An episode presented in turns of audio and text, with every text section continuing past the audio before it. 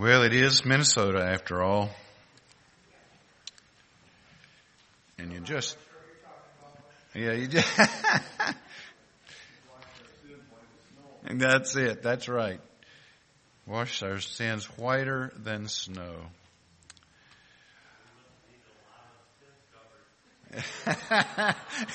yeah. Yeah. This year especially, right? Well, you got to take the good with the bad. Yeah, that's right. All right, let's turn to John chapter 8.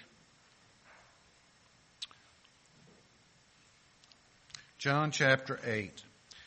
And I, I went, I wanted to go back to chapter, to verses 31, well actually verses 33 through 36 this morning. Um, and re- revisit some of these thoughts from chapter 8 simply because this is such an important uh, doctrinal uh, part of of what we believe Scripture teaches, and it's it's often not uh, often not dealt with in its in its depth, and so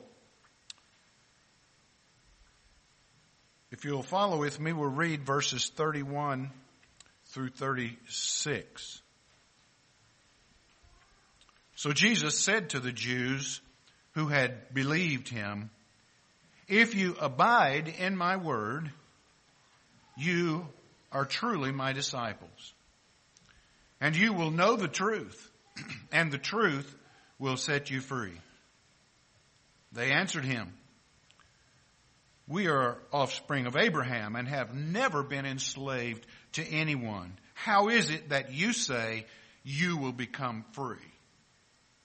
Jesus answered them, Truly, truly, I say to you, everyone who practices sin is a slave to sin. The slave does not remain in the house forever. The son remains forever. So if the son sets you free, you will be free indeed. Let's pray. Our Father, we thank you for this Lord's Day and for the uh, the acts of worship that we have already uh, been party to this morning and privileged to. Uh, truly, we are not worthy to step foot in into your church but you have called us. You have saved us. You've redeemed us uh, to yourself. And you have made us worthy in Christ Jesus. And so we, we thank you for that. And we, we pray this morning that as we uh, revisit uh, some of the thoughts and, and uh, words from this passage that you will teach us through it, uh, remind us of who we are, uh, who we were and who we shall be in Christ. And so we pray this in Jesus' name. Amen.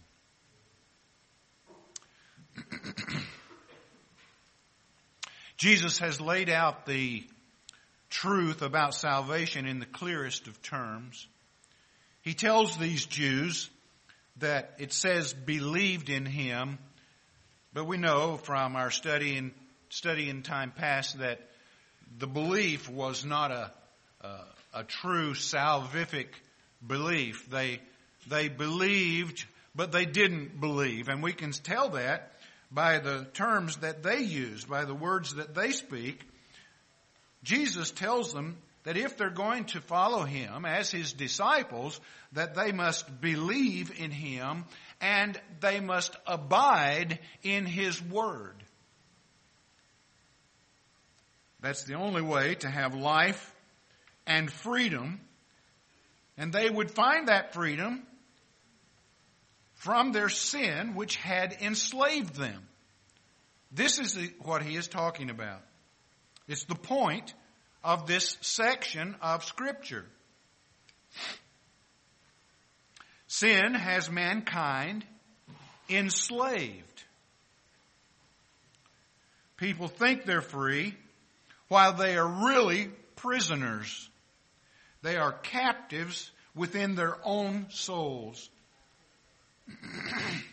Jesus revealed that the inevitable blessings of believing in Him and obeying His Word would be the avenue of truth and freedom from a life that is dominated by sin.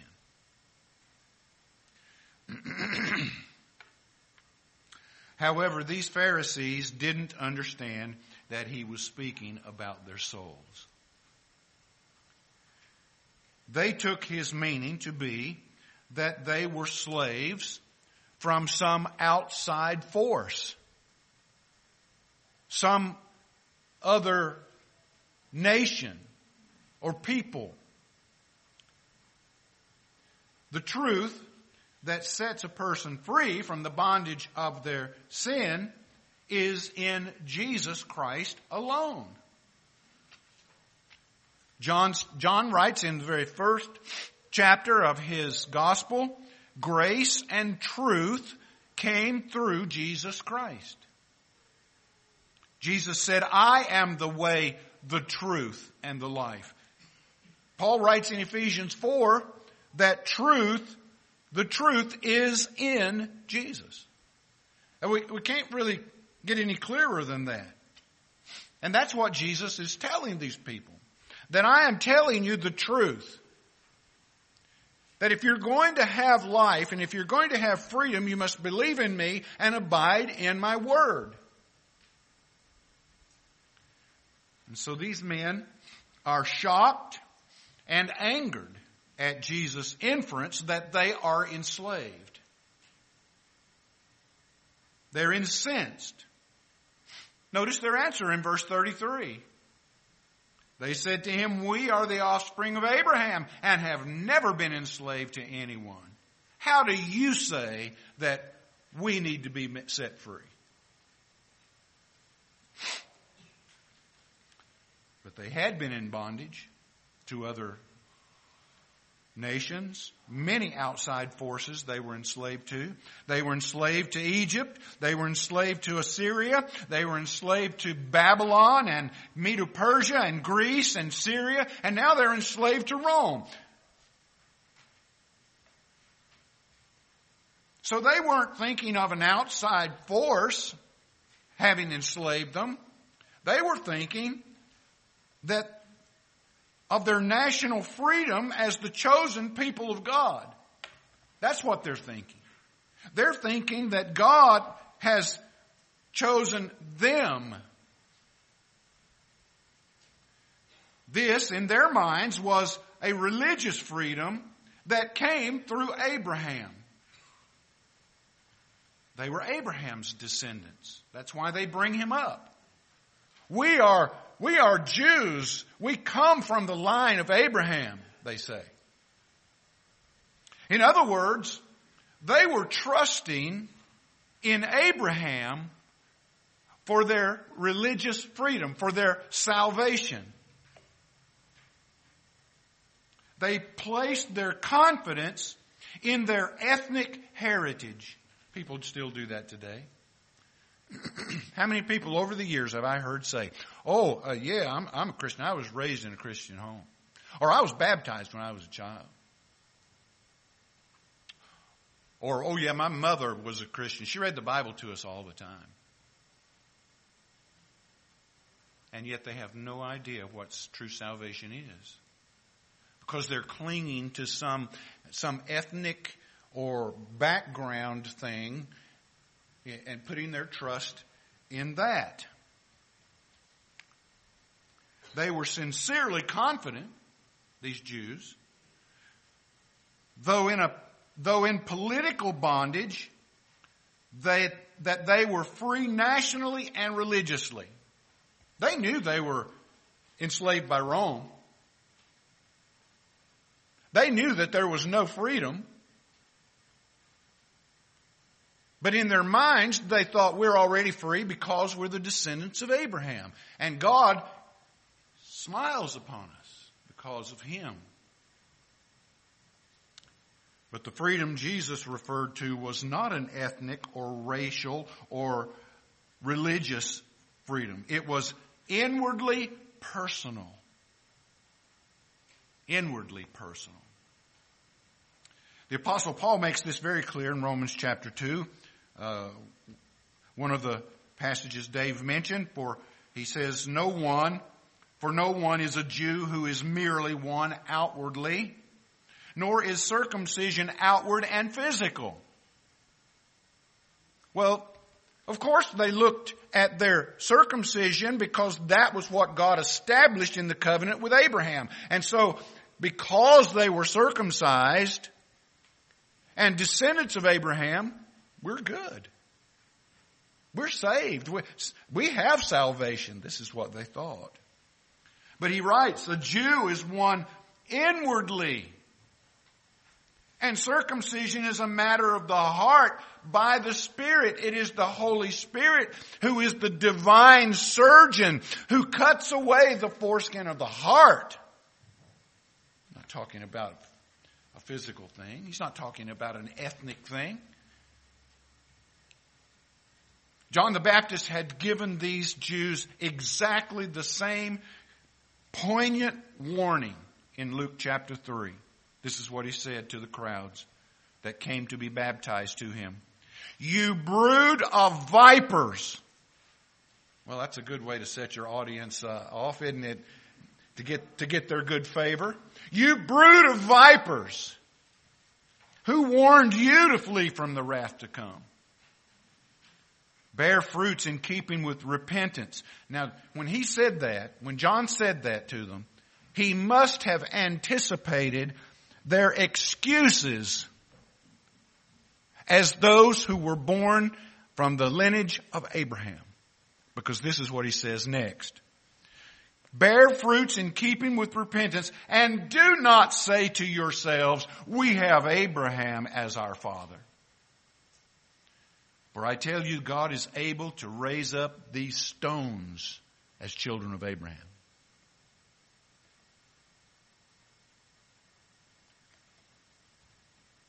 As Jesus said this to them, they must have been thinking of Genesis 17 verse 7 and Genesis 22 and like passages I will establish my covenant between me and you and your offspring after you through the generations for an everlasting covenant to, to be God to you and your offspring after you. I will surely bless you and multiply you as the stars of heaven and the sand on the seashore and your offspring shall possess in the gate of his enemies. They must have thought, we've been called by God to rule all people. This is what they thought. The Israel, Israel will rule everyone. In fact, a common saying in Israel was that all Israel are the children of kings.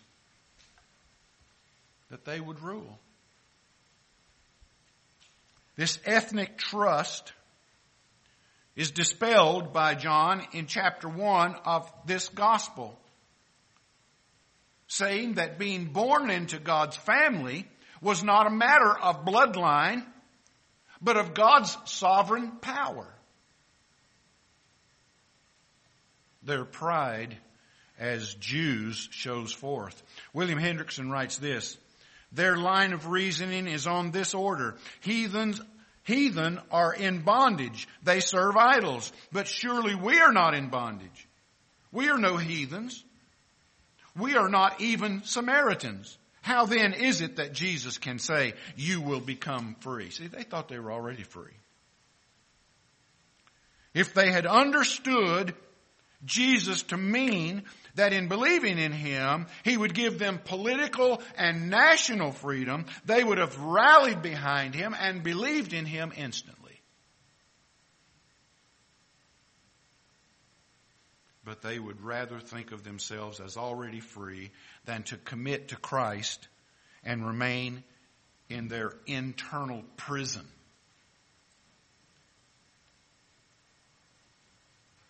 You see, we don't, we don't have, in, in our, in our modern day, we don't have a really good concept of sin and the working of sin and the prison that sinners live in.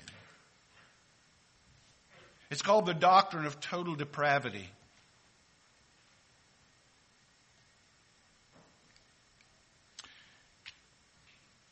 They, are, they were doing what many of us do. They ignored the facts about their spiritual condition for a lie. They were indifferent to the offer of freedom because they didn't realize they were in bondage. How do you say we will be free? In other words, what are you talking about? How can you say that?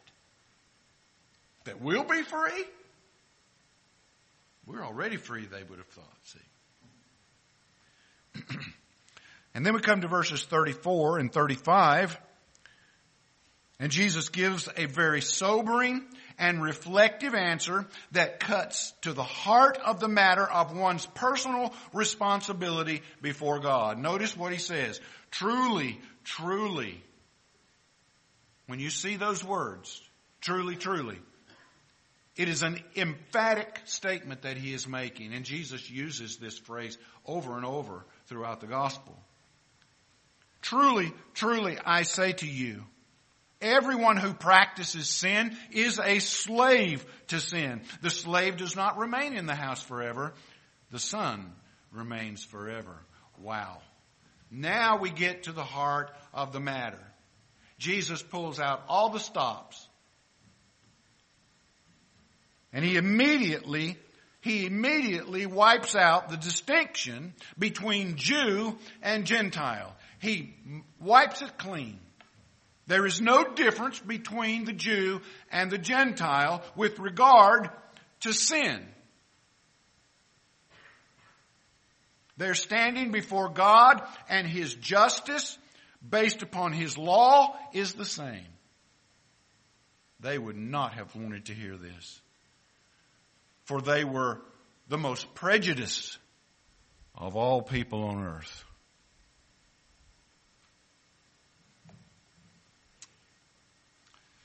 Proverbs chapter 5 verse 22 says the iniquities of the, of the wicked ensnare him and he is held fast in their cords. And all men are wicked. Acts chapter 8 verse 23, Peter said to Simon the sorcerer, I see that you are in the gall of bitterness and in the bond of iniquity. You're bound up in iniquity. You see, everyone is a slave to sin who practices sin.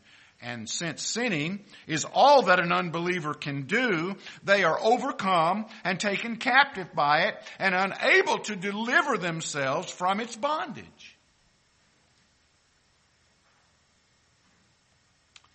The unbeliever is as surely chained to sin as one who is chained to a dungeon wall. And with every sin he commits, the chain is drawn tighter and tighter until finally it crushes him completely.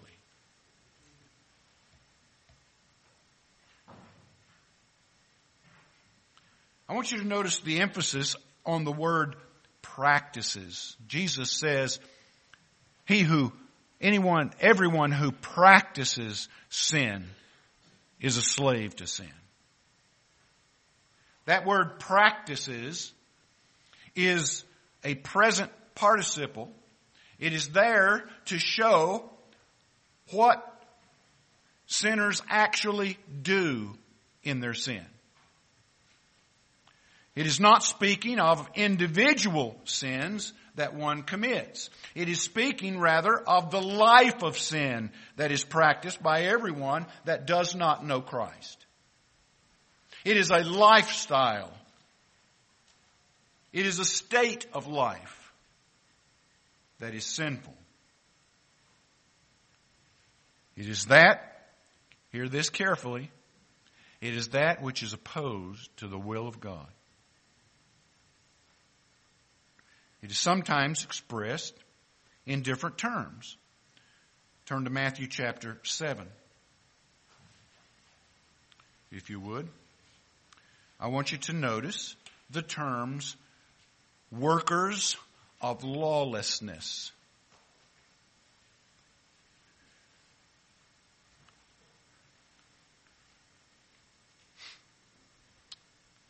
That, this is that terrible passage where Jesus divides the sheep from the goats.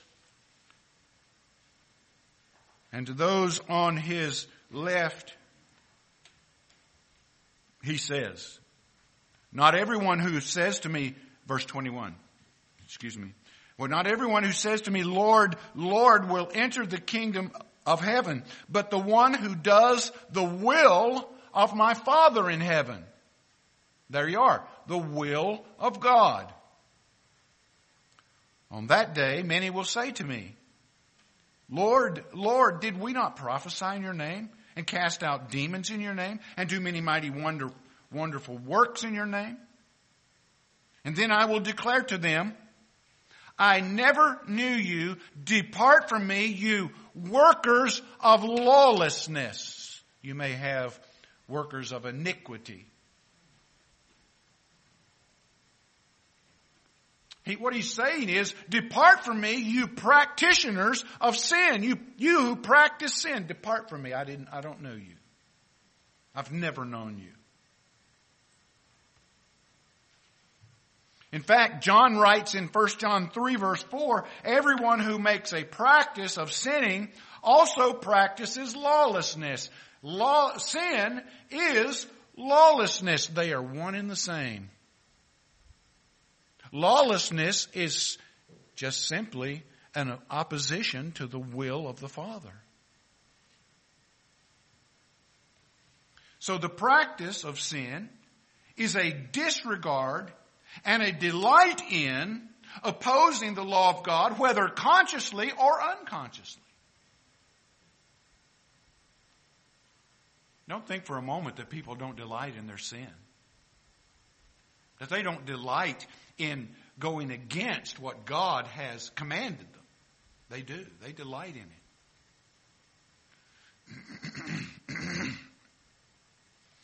it was the Lord Jesus who had perfect freedom, for he perfectly did the will of God at all times.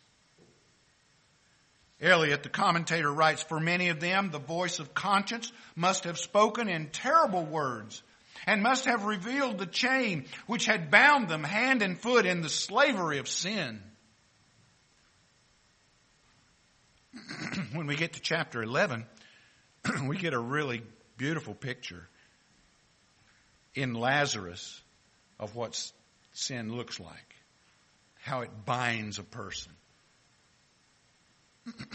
and the freedom that Christ brings.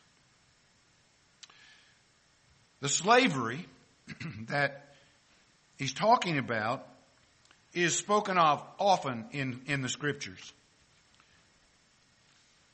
Turn to Romans chapter 6.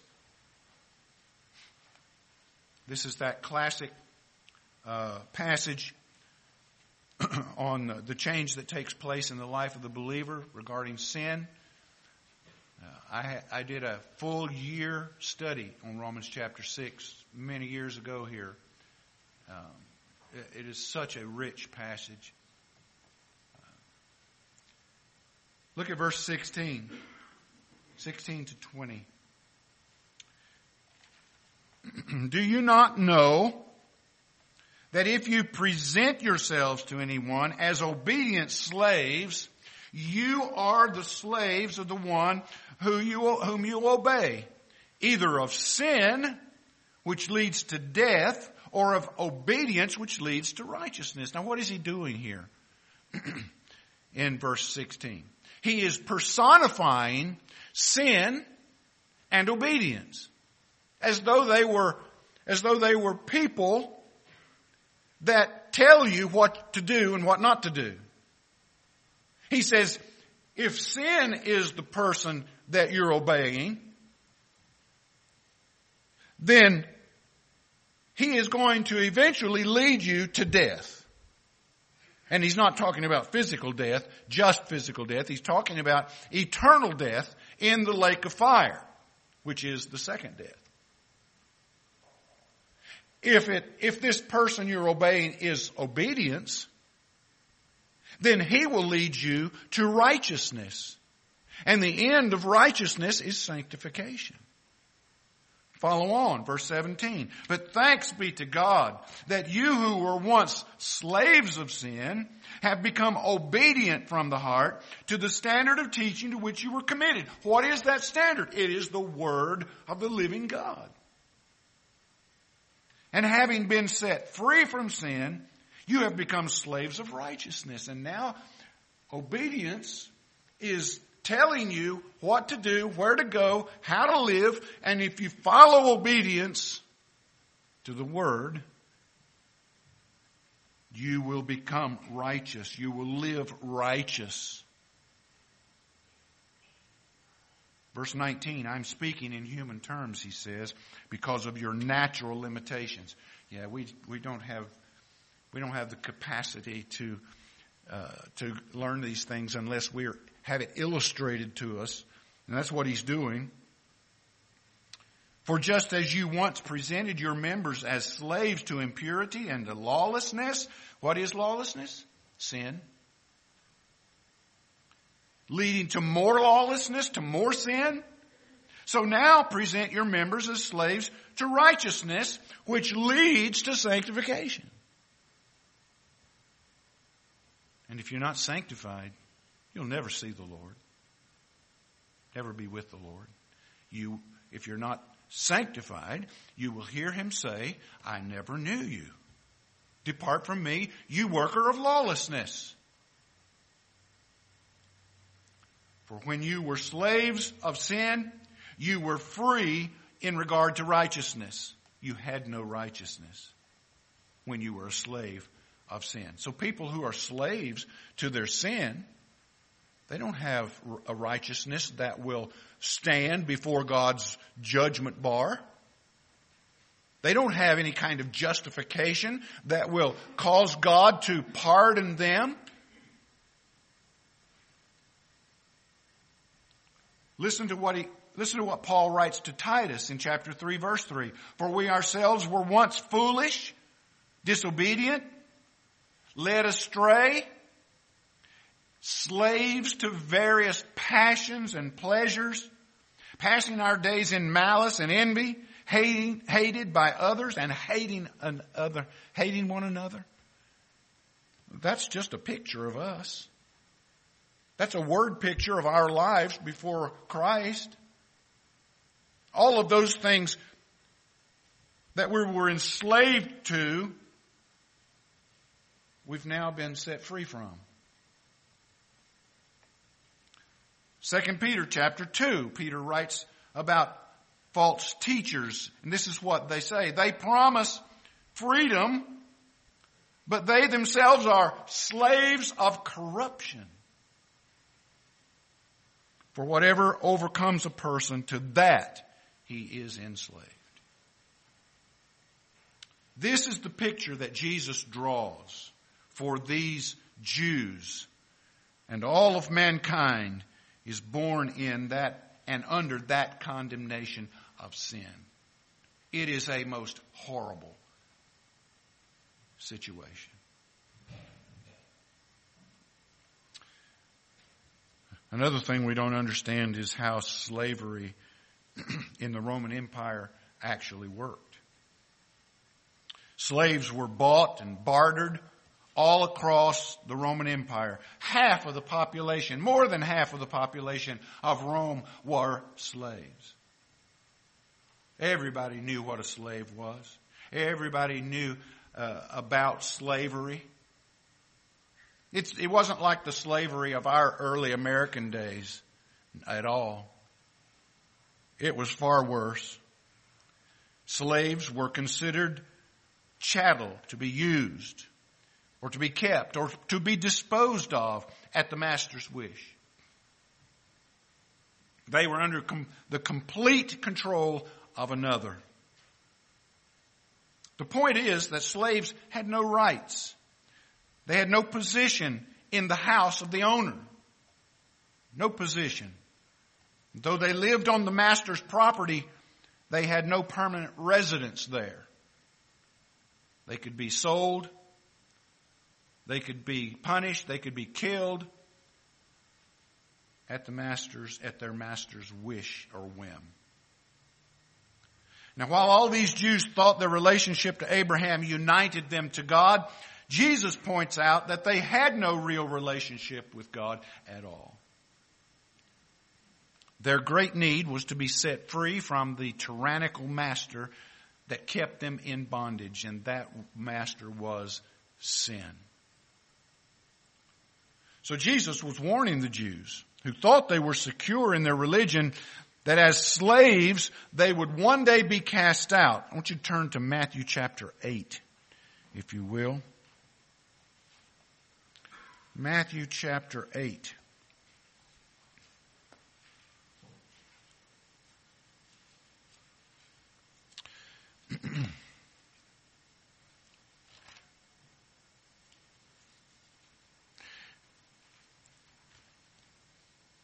In this passage, Jesus has just finished the Sermon on the Mount.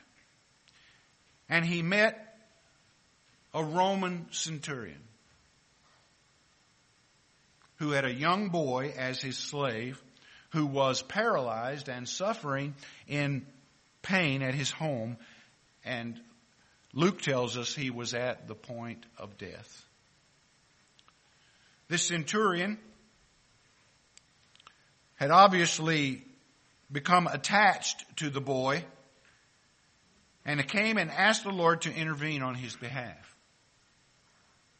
Jesus immediately said that he would go with him to his house, to which the centurion replied, Lord, I am not worthy. Notice he calls him Lord. That's a good indicator of his heart. Lord, I am not worthy to have you come under my roof, but only say the word and my servant will be healed. Just say the word. You don't have to be there. You don't have to come with me. I'm not worthy of that. Just say the word. And though Jesus knew the hearts of all men, in his humanness, he, he was amazed. He was amazed at this man's faith. It was certainly uncommon for a Roman soldier to show such tenderness and faith because most were battle hardened and cruel pagan idolaters. Jesus remarked that he had not seen such faith as this in all of his ministry to Israel. And that from a Gentile.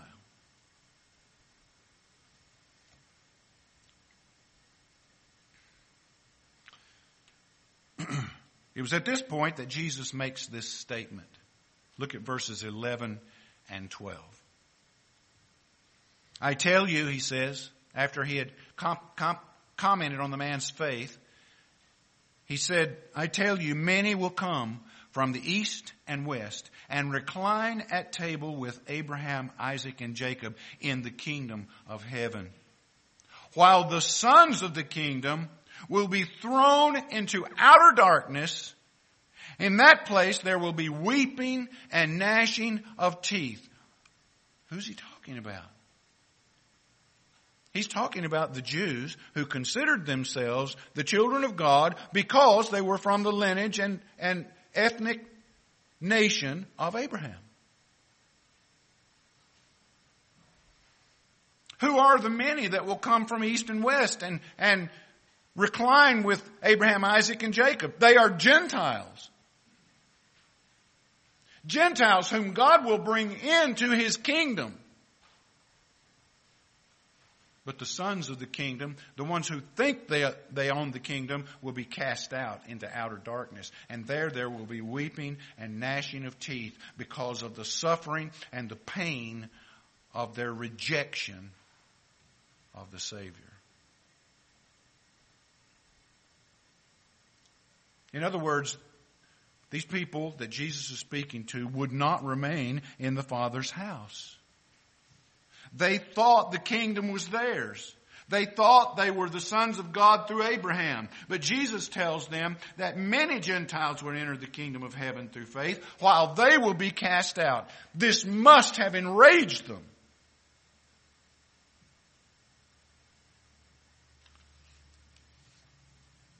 Only the Son and those he redeems will remain forever.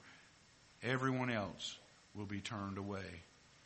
Paul informs us of that in Galatians 3, for in Christ Jesus you are all the sons of God through faith. And because you are sons, God has sent His Spirit, the Spirit of His Son, into our hearts, crying, Abba, Father. Jesus has permanent rights in God's house as ruler of creation. Hebrews chapter 3 verse 6. But Christ is faithful over God's house as a son. And we are his house. Do you get the impact of that? Christ is a, is a faithful son over God's house, and we're that house. There is no possible way that we cannot enter into his kingdom. If we hold fast our confession and our boasting in hope. The only way that a slave can remain in God's house is to be adopted as God's child. Think about it. Slaves had no had no lineage. They had no. Uh, they couldn't trace their birth. They they had no rights of any kind. The only way a slave could be set free from their slavery was if their master gave them their freedom and adopted them as their own.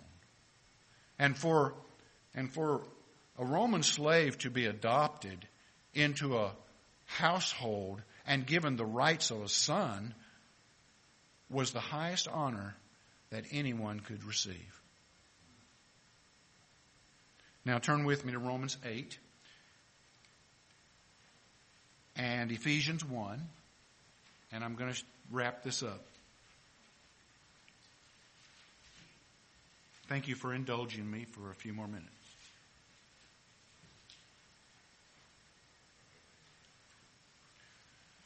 So now the slave has been adopted. Notice this Romans 8, verse 14. For all who are led by the Spirit of God are the sons of God.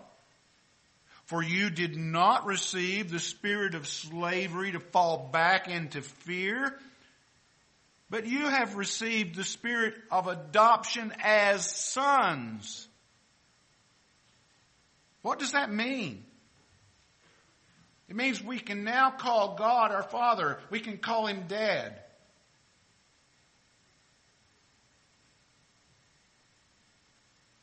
He's adopted us. We're His child. Now, now look at Ephesians 1, verse 5. You knew I was going there, didn't you? Ephesians 1 5. He, God, predestined us for what? Adoption to himself as sons. Actually, as firstborn sons with all the rights of inheritance.